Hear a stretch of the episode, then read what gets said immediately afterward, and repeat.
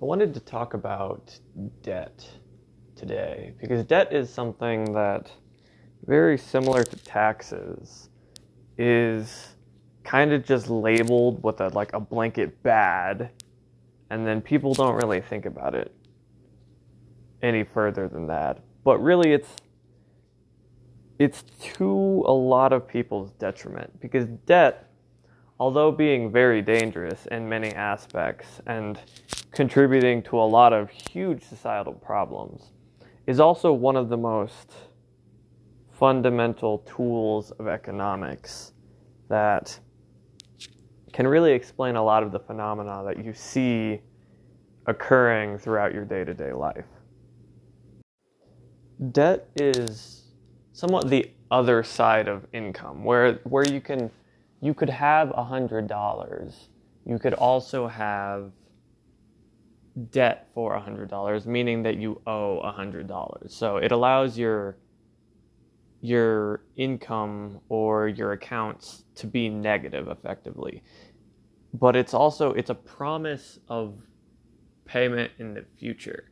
So although debt is the other side of cash in hand effectively, it's slightly more complicated because unlike cash, which theoretically, even if it's in a, in a bank account or in your hand or you give it to a friend or something like that, it's always worth exactly what it is. Whereas debt is more tricky than that because not all debt is created equal. Some debt is much more dangerous than others. And that's one thing that people it just seems to fly right over people's heads. Um, and generally that's one of the things that makes the united states um, the debt that the united states carries it's it's so misconstrued because it's like yes it is trillions of dollars of debt and that is a an insane amount of money and yet it's not like credit card debt that's like at 23% or something asinine. That's that those trillions of dollars are almost entirely issued in the form of treasury bonds or government bonds. It's a bond of some sort. And it's issued at just barely above the inflation rate. So if inflation is targeted at 2%, these bonds are going to be at like 2.1% return over each year. And it's like, okay, so this debt is practically free when you account for inflation. And that's because the United States has such an incredible borrowing history. They've always paid their debts and their, res- their reserve currency, which means that even though the United States as a whole is shouldering trillions of dollars of debt, it would almost be disadvantageous to pay that debt off because we're effectively ha- we effectively have an infinite credit line that we can just you know buy stuff and just pile it into the debt.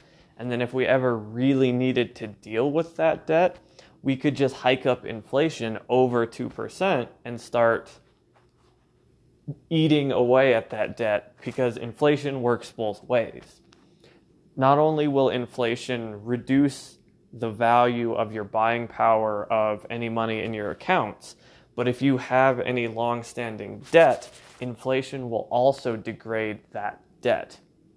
So that's why it's widely regarded that there is actually such a thing as good debt because some debt like in the form of investments, uh, leveraged investments that aren't over leveraged, like real estate, um, generally, it's well understood that if you have a leveraged loan on a house that you're using either to create income or that is just your primary residence, you can leverage your income to effectively take on that debt and then over the course of that 30 year mortgage, you have 30 years of interest effectively eating away at the amount of money that you owed. So it's almost more advantageous to have that debt than to not.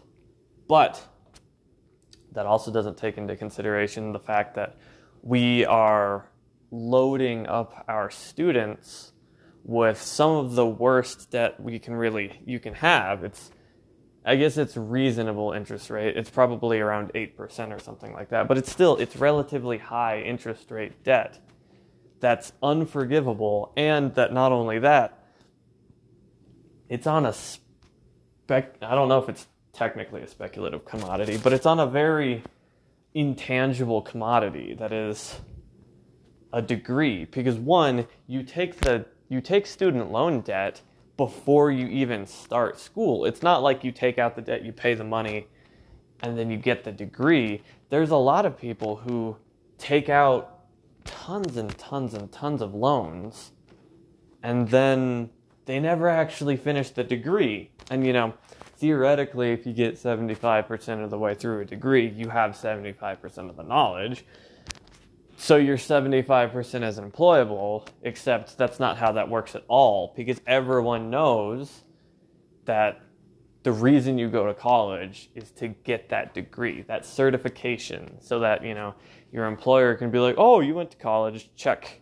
And you know, they can filter their applications, you know, by who has a degree. And so that we don't have to look through every Joe Schmo because our current credentialing system is horribly broken and it's not dependent on people's actual abilities, it's just dependent on whether or not they actually grunted through all the coursework and got the gold star, which is to our detriment, but it is how it is currently. Like, that is the system that we find ourselves in.